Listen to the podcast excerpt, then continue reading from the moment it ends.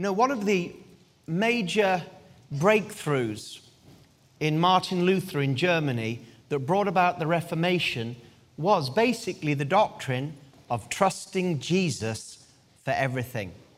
Martin Luther, uh, he was a monk and a scholar, and uh, for many years he'd been trying to find peace with God through his own works and through his own prayers and through his own religiosity. And no matter how hard he tried, he couldn't find peace with God. He was trying to work up a righteousness or a level of holiness that would be acceptable to God and not, allow, not only allow him to know that he would go to heaven, but, but also allow him to receive the blessings from God. If only he could reach this level. Well, the more he tried, the more he failed. Until in his mind, he began to see that when the Bible spoke about righteousness, it spoke about a righteousness that comes from God. Luther realized that in order to be saved and have a relationship with God, it wasn't his own righteousness, his own holiness, his own prayers, his own giving, his own pilgrimages, or, or anything like that that would get him into God's favor and blessing. But he realized that righteousness, being right with God, was a gift that was bestowed by God, and that all he needed to do was trust and believe, and that gift would be his. Well, 1 Corinthians 1, verse 28 to 3, I'd like to read that to you this evening. Well, I'll start from verse 26. For consider your calling, brethren, 1 Corinthians verse 26. For consider your calling, brethren, that there were not many wise according to the flesh, not many mighty, not many mo- mo- noble, but God has chosen the foolish things of the world to shame the things which are strong, and the base things of the world, and the despised that God has chosen, the things that are not so that he may nullify the things that are, so that no man may boast before God. But by, do, by, but by his doing, you are in Christ Jesus, who became to us wisdom from God, and righteousness, and sanctification, and redemption, so that just as it is written, let him who boasts boast in the Lord. And this speaks a lot about this trusting of Jesus. It shows that, that generally speaking, those that God has called have uh, nothing in them to boast about. Uh, so, that, so that they're the foolish things of the world, or they're the, uh, the, the shameful, the weak things of the world, the despised things of the world. In other words, in this picture, you've got somebody who says, I've got nothing, I'm nobody. Nobody even thinks I'm anybody. I've got nothing to bring to God of my own. I, am a weak person. But God chooses this weak person and places them in a relationship with Christ, and then Christ becomes something to these people. He becomes their wisdom, He becomes their righteousness, their relationship with the Father. He becomes their sanctification. And sanctification is all about becoming more like God. Jesus becomes that. Jesus becomes their redemption. And so, in this picture, uh, it's not that we redeem ourselves, it's not that we are working hard to become somehow more righteous. It's not that we are trying to figure it all, all out about how we're going to live day to day and follow the Lord and, and how we're going to uh, do the commandments of God. But Jesus has become these things to us. In other words, we go to Jesus for wisdom, and He gives it to us. We go to Jesus for our righteousness, and He gives it to us. We go to Jesus to work things in our lives, our sanctification, and He gives it to us. And so that whatever achievements we seem to have, spiritually speaking, however close to the Father we get, however much of the Holy Spirit is evident in our lives, however holy we may become on earth, there's no boasting because all of it came from Jesus. You see, Luther, he was looking on the inside for his holiness. He was looking on, on, the, on the inside for his redemption. He was looking on the inside for his wisdom. Luther was self obsessed for so many years. And there's a lot of Christians today in the Western world that are spiritually self obsessed. They're obsessed with their own faith. I just need to exercise my faith. I'm the man of God for the hour. You're the woman of God for the hour. It's all within me. I can do it. I can. Be. They're obsessed with their, their own spiritual ability. And like the Corinthians, they, uh, they vie with one another to show who's the most spiritual in the house, who has the most gifts, who's closer to the Lord, who knows the mind of the Lord. You see, they're self obsessed spiritually. And that's what Luther was like until he met with the living God.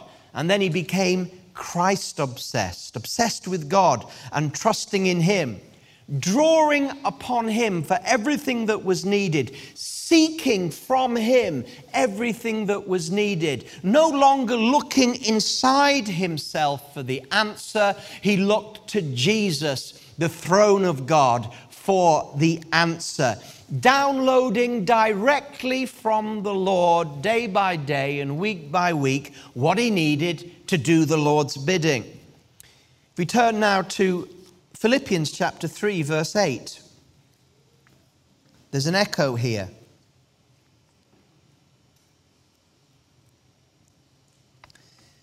Well, I'll read from 7. I'm getting the, the passages mixed. Philippians 3 7. But whatever things were gained to me, those things I have counted as loss for the sake of Christ. More than that, I counted all things to be loss in the view of the surpassing value of knowing Christ Jesus my Lord, for whom I have suffered the loss of all things and count them but rubbish, that I may gain Christ and be found in him, not having a righteousness of my own derived from the law but that which is through Christ, through faith in Christ, the righteousness which comes from God on the basis of faith, that I may know him and the power of his resurrection so here's Paul now. If you know anything about Paul, he was a Pharisee amongst Pharisees. I mean, you didn't get any more religious than Paul. He was one of the greatest Pharisees of his time. He excelled in his religiosity, in his devotions to God. But then he met with Jesus on the road to Damascus and he realized that all his efforts to be religious, all his super spirituality, all the, the attainments as a Pharisee that he felt that he had were absolutely nothing when he came face to face with Christ, fell on the floor, and realized that everything he had tried to achieve spiritually was of no value. And he counted it for the loss because now he had found somebody that was of all value. And he compared himself and his actions with Christ that appeared to him and realized that he had nothing that could compare with what Christ had. And so, what he wanted was from now on, Christ is gain and everything else is loss. A righteousness, not of his own, but a righteousness that came from God. In other words, he realized in an instant that all his future relationships with relationship with God, his acceptance by the Father, all of these were dependent no longer on himself, but dependent on what Jesus had done for him. It was an external righteousness. He was no longer trying to work it up on the inside, trying to somehow be somebody that, that was worthy of God, a super spiritual person. He was no longer looking on the inside and saying, It's all there, I just need to unpack it myself. He was no longer looking on the inside of the Pharisee Paul, but now he was looking to Jesus, and he realized in that moment, as we would read in Hebrews, that Jesus was now the author and the finisher of his Christian faith. Before that, Paul felt that he was the author and the finisher of his faith in God, and that if he, did, if he did enough, it would be acceptable to God. Martin Luther, in, in, those Reformation days, he thought that he was meant to be the author and the finisher of his faith, and somehow, if he tried, he would get there. But both of them, when they met with Jesus, realized that it was something that they could never do themselves, that relationship with God was a gift right from the start, right to the end. Everything was a gift, and everything was found in Jesus. In uh, Colossians chapter 3 and verse 1, Colossians chapter 3, if I can. Here we go.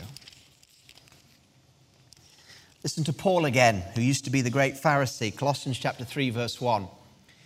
Therefore, if you have been raised up with Christ, keep seeking the things above, where Christ is, seated at the right hand of God.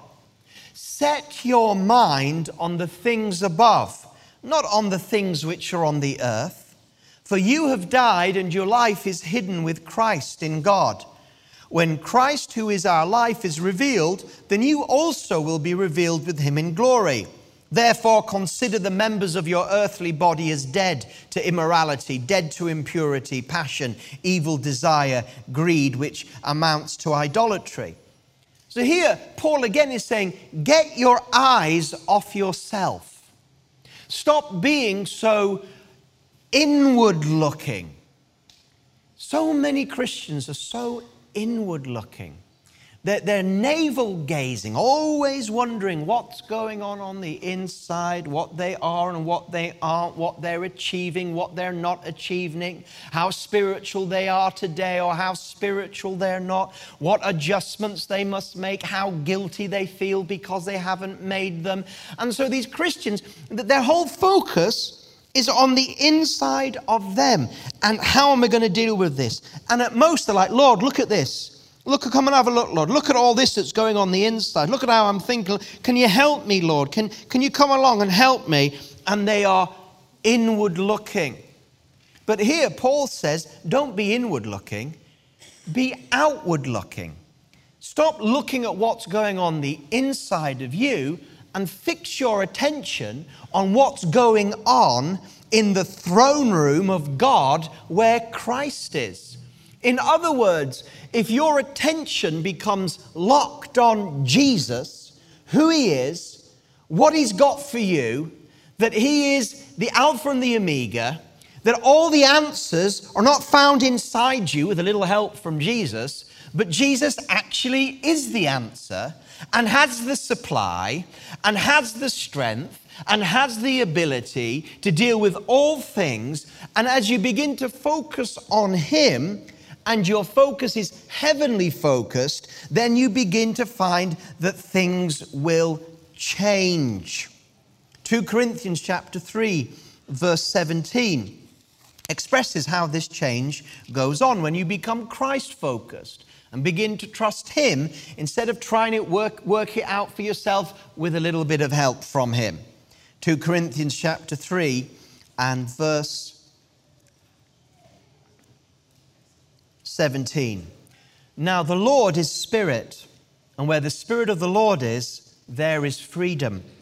But we all, with unveiled face, beholding as a mirror the glory of the Lord, are being transformed into the same image from glory to glory, just as from the Lord the Spirit. So here we are, unveiled face. We're beholding the glory of the Lord. What are we doing? We're beholding who Jesus is. We're beholding what he has done for us. We're beholding him in the Word. The whole of the scriptures have one message, and that message is Jesus Christ, the Son of the living God. Jesus said, You don't understand the Old Testament, Pharisees, because you don't realize that the whole Old Testament speaks about me. It doesn't just speak about the, the ways of the Lord, but it speaks about who the Lord is. Everything in Scripture is Christ centered. Everything in Scripture, from Genesis to Revelation, points you towards a person, the name of Jesus. And so, here, what Paul is saying is that we are beholding the glory of the Lord. In other words, as we do what he said earlier and keep our minds on things that are above, where Christ is, as we focus on Jesus, minister to Jesus in our worship as we were doing earlier today as we speak to Jesus, put our hope in Jesus, take our troubles to Jesus, as we go to Him about everything that we need on the inside, on the outside, in circumstances, as we go to the Lord, meditate on Him, reflect on Him, things begin to change on the inside. You see, your righteousness with the Father is Jesus. In Galatians, it says we're clothed with Christ. You see, this is all external. You're not, we are in Christ, and Christ has done it all for us. And when we focus our attention on Jesus and our hope and trust in daily life on Jesus, something happens on the inside of us. As we focus on Him, what happens is the born again nature inside us awakens. How many of you know in order to be in the kingdom of God, you must be born again? It's not just human faith trusting Jesus, but when you trust in Jesus, a miracle happens on the inside of you. You are born again. You are a new creation. God takes out the old heart and puts in a new heart. You're born again. Jesus says, unless you're born again, you can't enter the kingdom of God. It's called the new birth. So you are born again if you believe in Jesus in your heart here today. That means that deep down inside you resides a new nature. Not the old nature made good, not the old nature brushed up a bit and given a little bit of help, but a brand new uh, heart, a brand new heart.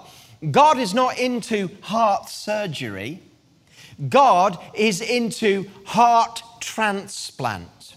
He takes out the old legalistic, Pharisaical, religious, self centered heart that's in you. He takes it out and he puts in you a new heart, a heart that responds to God, a heart that responds to Jesus, a, a, a miracle heart that's on the inside.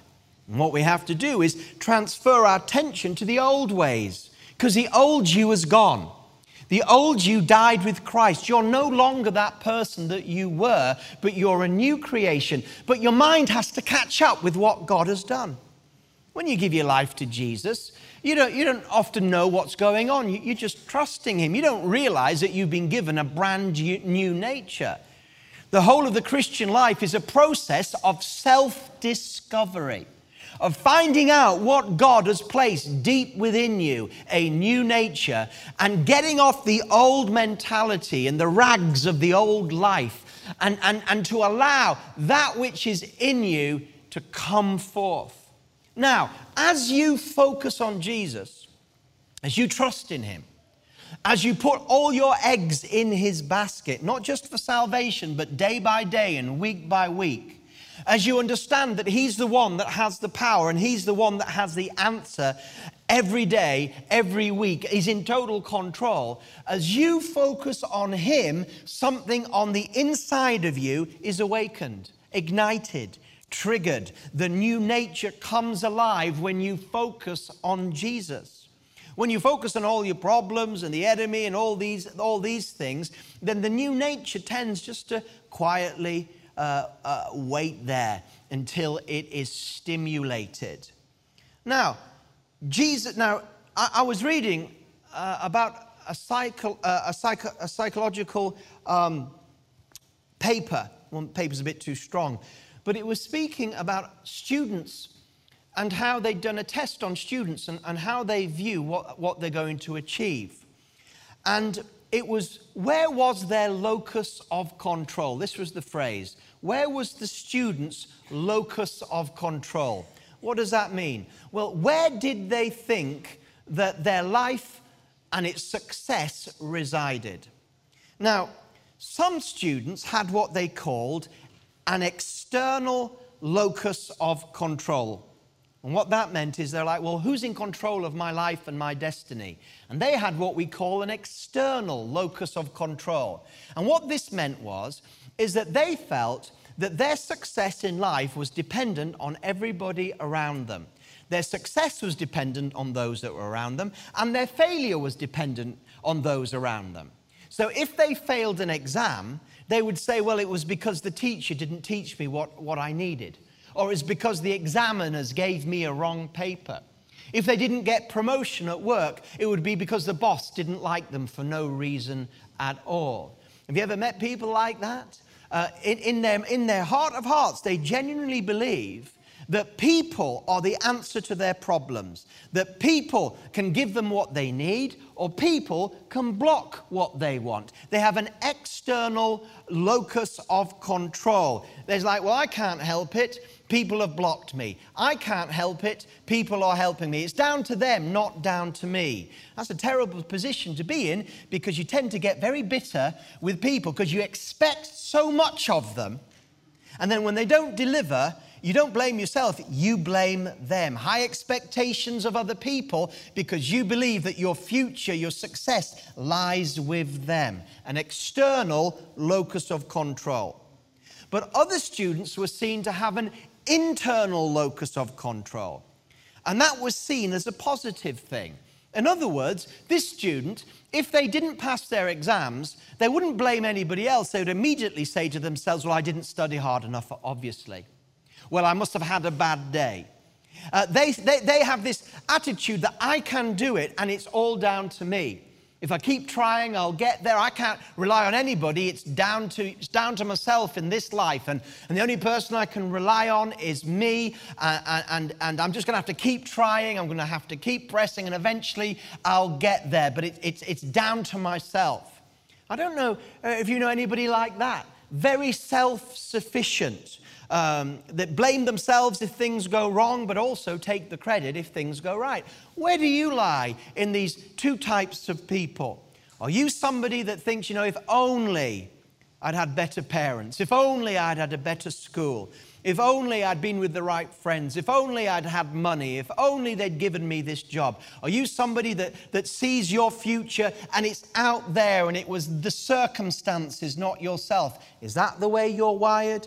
Or are you wide where I'm going to do it. It's all down to me. Uh, if I fail, it'll be with me. If I succeed, and, and, you're working constantly on the inside. And if people help you, fine, but don't rely on them. Where are you on that spectrum?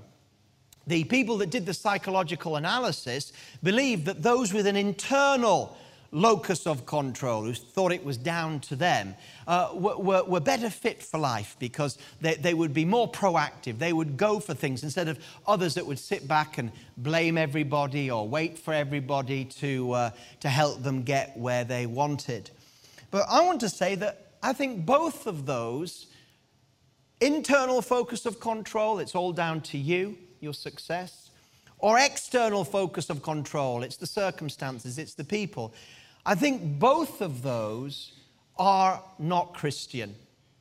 What I've been trying to bring us to tonight in some way is this is that we don't need an internal focus of control, it's all down to me. You'll end up being a Luther or a Paul Pharisee. You'll end up thinking it's all down to you and you will disappoint yourself again and again. Or if you do very well, you'll become puffed up you, you'll think higher of yourself than you should. You, will be like Paul warned about. He says, Look, he, he doesn't choose many of us uh, that, that, that, are good because we get puffed up. Or, or, or he says, Don't put a new believer into leadership too quickly. Why? Because they've yet to get that locus of control focused up. They might think that the anointing of God on their life is because of them. Have you ever met somebody that thinks the anointing of God on their life is because of them? This is very dangerous when someone sees, prays for someone, and a miracle takes place. Not, because the miracle is wonderful, but the, it's the way the person who prayed for handles it.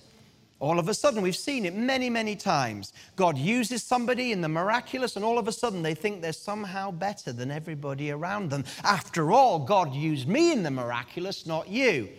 It's the 1 Corinthian syndrome, where everybody was saying, Look how God used me. Ah, but look how God used me. Yeah, but look how God used me. As if God using them was somehow down to the fact that they deserved it. Internal locus of control as a Christian.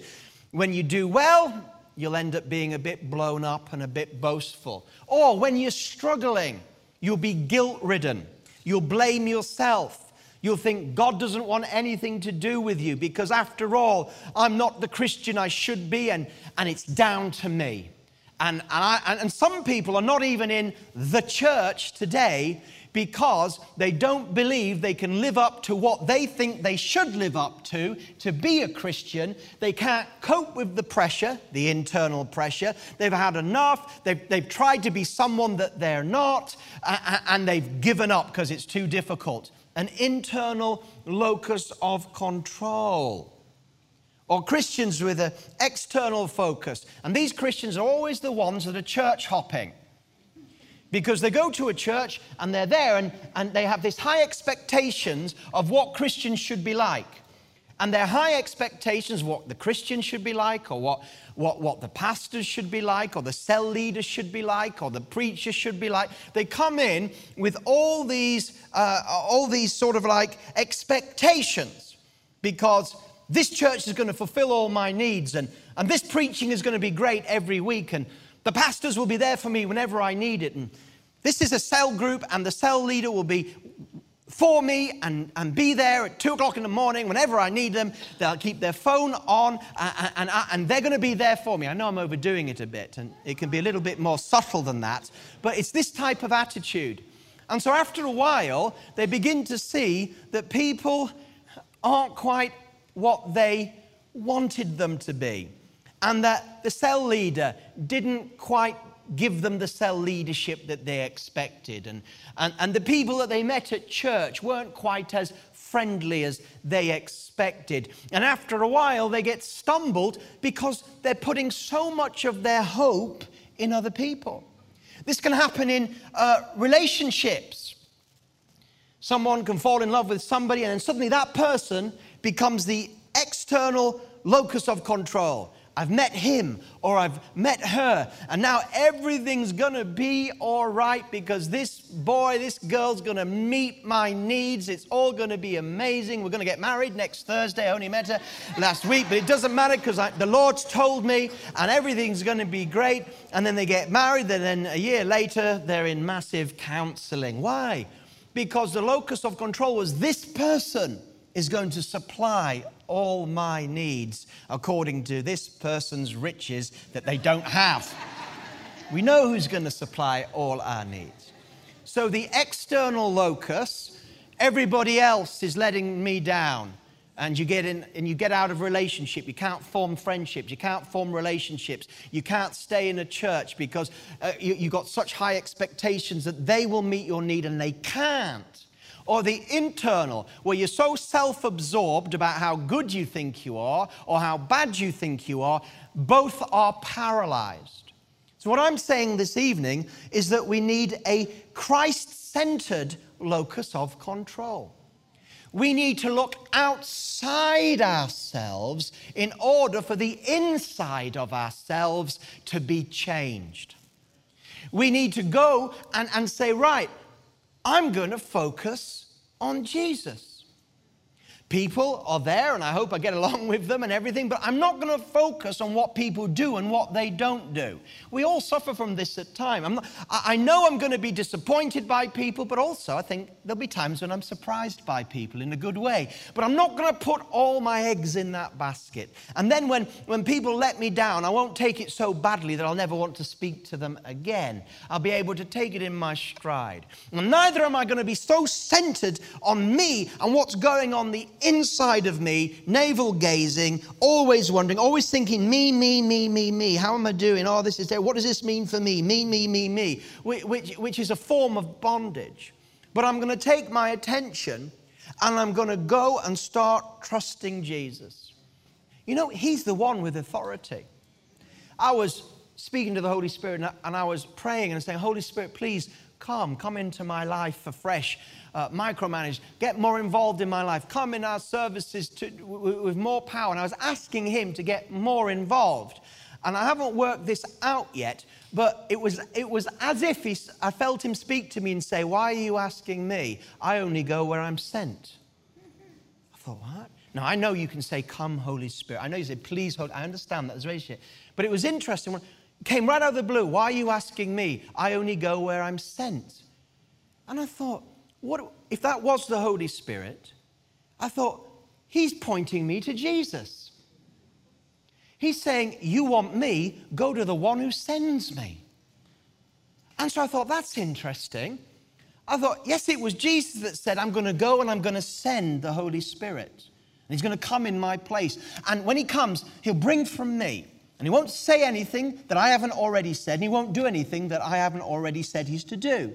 And I thought, saw afresh the servant nature of the Holy Spirit. And I thought, You're right, Holy Spirit, if that was the Holy. I need to go. And I'm like, Lord, suddenly I've changed. I'm like, Lord Jesus, you have the authority to send the Holy Spirit or to withhold the Holy Spirit. You have the power. The command's in your mouth. So I'm coming to you, Jesus, and I'm asking you, will you send more of your Holy Spirit? And that began a chain of changes in my mentality to the Lord Jesus. And I found myself going to Him more and more, not just God in general. Yes, I go to the Father for my needs in the name of Jesus. Yes, I still fellowship with the Holy Spirit. But I began, I began to feel that, hey, wait a second, the answer's in the throne. Uh, I, you know, I'm looking at things on the earth and saying, God, will you sort this? Will you sort that? But actually, I should be focused on where Jesus is, on his personality, on who he is and what he's done, and begin to meditate on how powerful this man God is whose name is Jesus.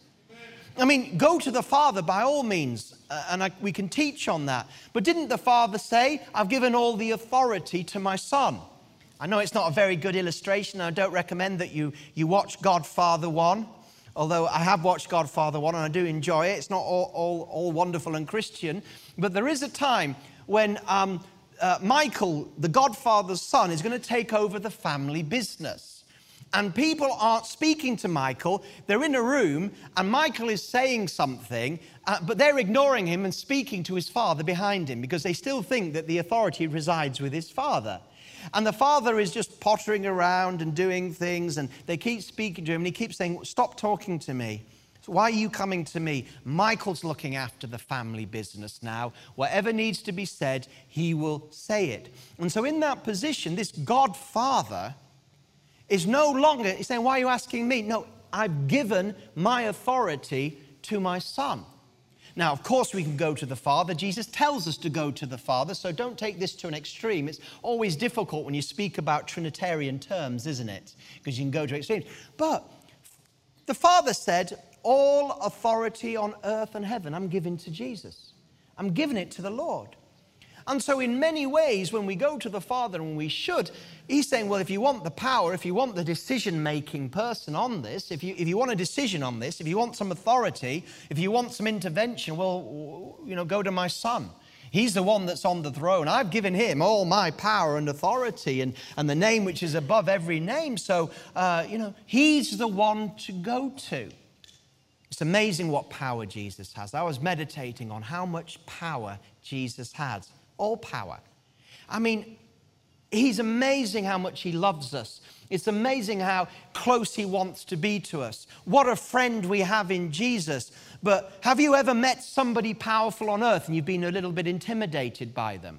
It could be in any field, it could be in the business field, the media field, the sporting field, the political field. And, and, and you meet them and you're a little bit in awe of them because they carry something of authority and weight. Well, I think we need to be a little bit more, grow in our awe of Jesus because he can do what he wants, when he wants, how he wants. And it's amazing how sometimes he withholds his power. It's quite scary how he doesn't intervene sometimes. He could intervene in every single, he could stop these hurricanes in their track. Yeah, you got to think about. I was thinking to myself in the car I was just meditating on this. I was thinking, do you know what? I don't think like Jesus at all. I, th- I think that we've put Jesus in this nice, cozy Western Christian package where Jesus is, is, is, is all the time just friendly Jesus, meek and mild. And I began to think, actually, Jesus is making incredible executive decisions about people's lives every moment of the day. I mean, he's making executive decisions about the weather, executive decisions about nations. I mean, he can do whatever he wants, through whom whatever he wants. He can turn the hearts of the king one way or the other. He, he can have whatever influence he wants at all in any way. Wow. Jesus is Lord. He's got authority. He's the answer. And so when he doesn't respond, there's something going on. Think of the people in the Bible. I preached on this about who were persistent with the Lord. Think of the uh, um, Syrophoenician woman who tried to break through to Jesus to get a healing for his daughter, and, and, and she went to him, and uh, he refused to answer her. That's not the nice Jesus that we think. Refused to answer her, ignored her. Yet she wouldn't let him go. Why? Because she knew that she had, he had the answer for her needs. And he pressed, she pressed in. She got in his face. And then he, then he slapped her down by saying, It's not good to give the children's bread to the dogs. The dogs? But she pressed on in and said, Yeah, well, even the dogs get the crumbs. And then, God, then Jesus, the man of authority, who could have healed her in a moment and stopped her from going through all this, said, What great faith. Isn't it amazing that we can go to the Lord and get a result? Especially if it's His will, we can get a result. We can petition the Lord, Jesus on the throne. We can ask Him to intervene. We can put it in His hands. We can ask Him to work by His Holy Spirit in our lives. I mean, is there nothing He cannot do? He can do everything. That's why we should trust in Jesus, not just for our sins. That's the beginning. Hey, if you can trust Him to get into heaven, you can trust Him to sort you out on earth. I mean, I mean, He's there. I mean, I mean, you go to people with power, don't you? You go to the bank for a bank loan because they have the power to give you financial power for something that you want.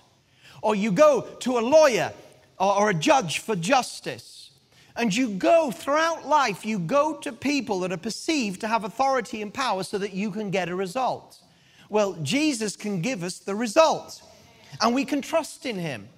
And when we're focusing on Him and going to Him and speaking to Him about it and trusting Him, even when things aren't going as planned, we know He's in control.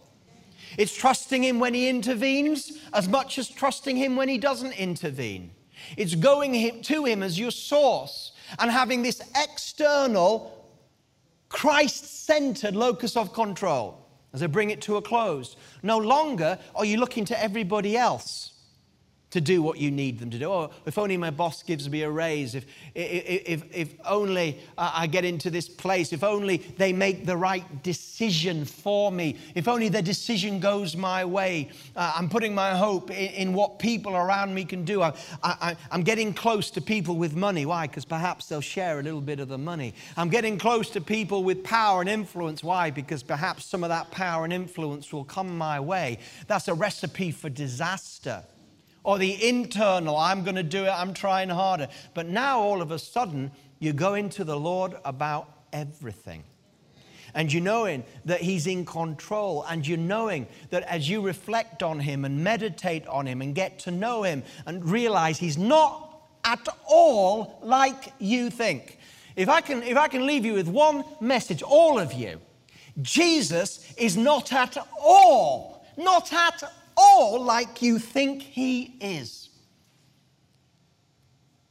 It's day one of discovery. The moment you think you understand Jesus, you've plateaued, you've finished already.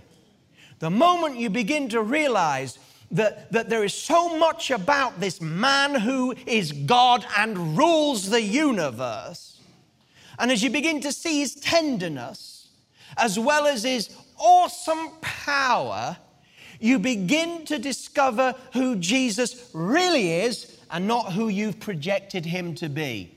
As I begin to discover who Jesus is and not who I, pre- we're far too fast and loose with the Master.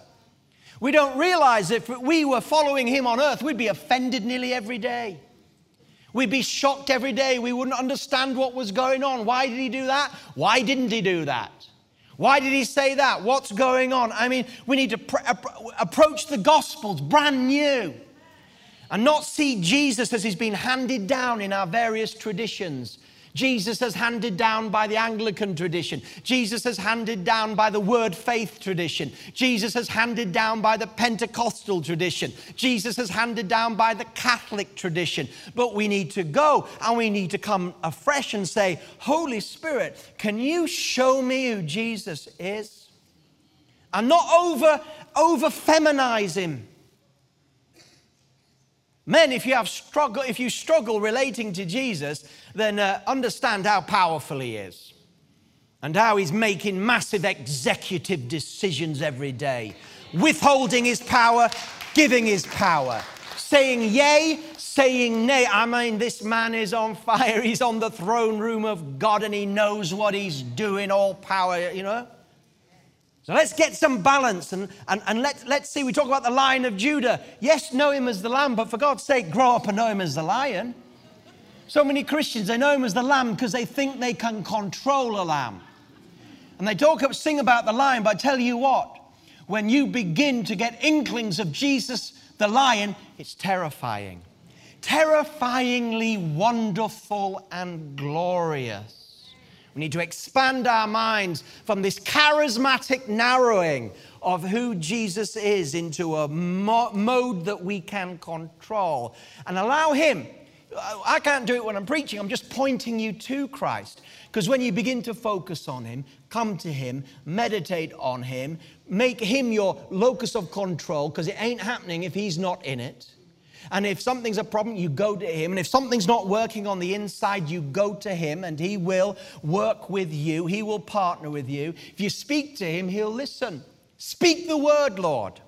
Just speak the word, Lord. What do you want the Lord to speak into your life? You want Him to speak the right word, don't you? Just speak it, Lord. I've been thinking about that. Just speak it. I've been praying, Lord, just speak it. Speak the word of authority and everything will change. Speak, Lord. Speak into Sunday. In the, in the morning when I was in the car, I was saying, Lord, speak into the day, Lord. I don't know what, speak spiritually into the congregation. I'm not speaking about preaching now so much as speak blessing over Kensington Temple, speak divine order over our ministry.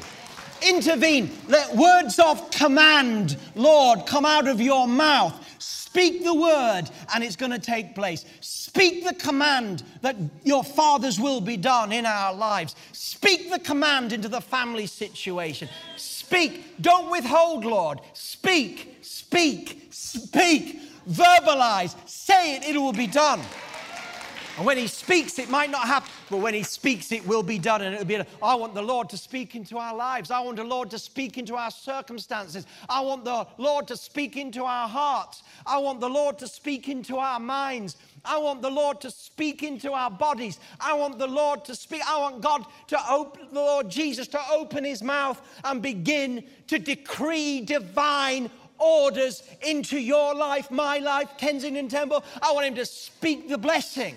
Speak it into our lives that we can confess it. I'm just trying the best way I can to impart to you that Jesus is the answer and that we should throw ourselves at Him. Not a figment of our imagination or a projected image, but open our minds, free your mind, and let Him be free, and you will find that you will be transformed.